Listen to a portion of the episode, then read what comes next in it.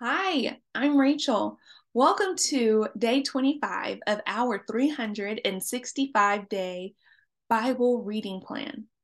Today's reading is titled Joseph in Charge.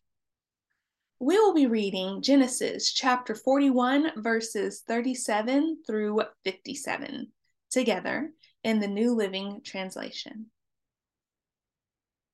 Joseph's suggestions were well received by Pharaoh and his officials. So Pharaoh asked his officials, Can we find anyone else like this man so obviously filled with the Spirit of God?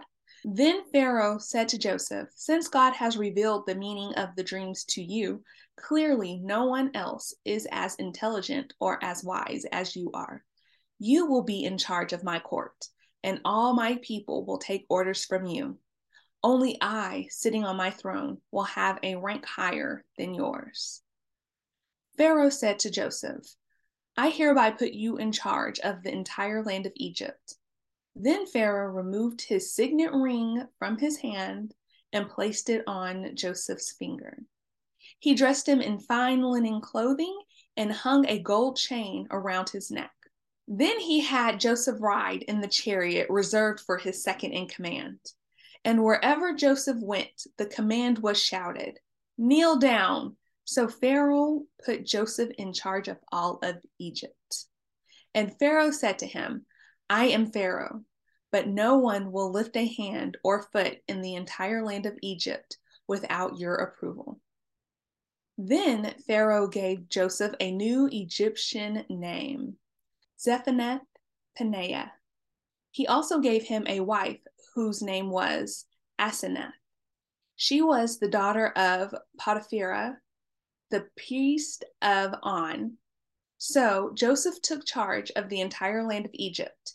He was 30 years old when he began serving in the court of Pharaoh, the king of Egypt. And when Joseph left Pharaoh's presence, he inspected the entire land of Egypt.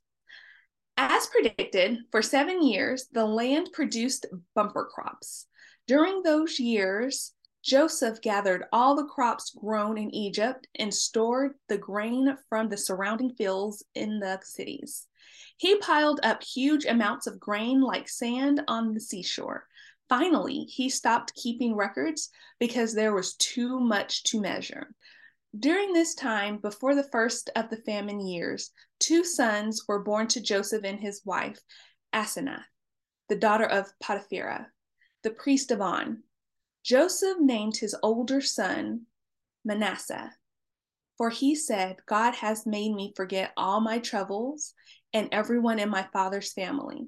Joseph named his second son Ephraim, for he said, God has made me fruitful in this land of my grief. At last, the seven years of bumper crops throughout the land of Egypt came to an end. Then the seven years of famine began, just as Joseph had predicted.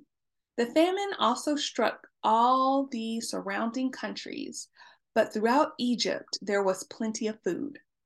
Eventually, however, the famine spread throughout the land of Egypt as well.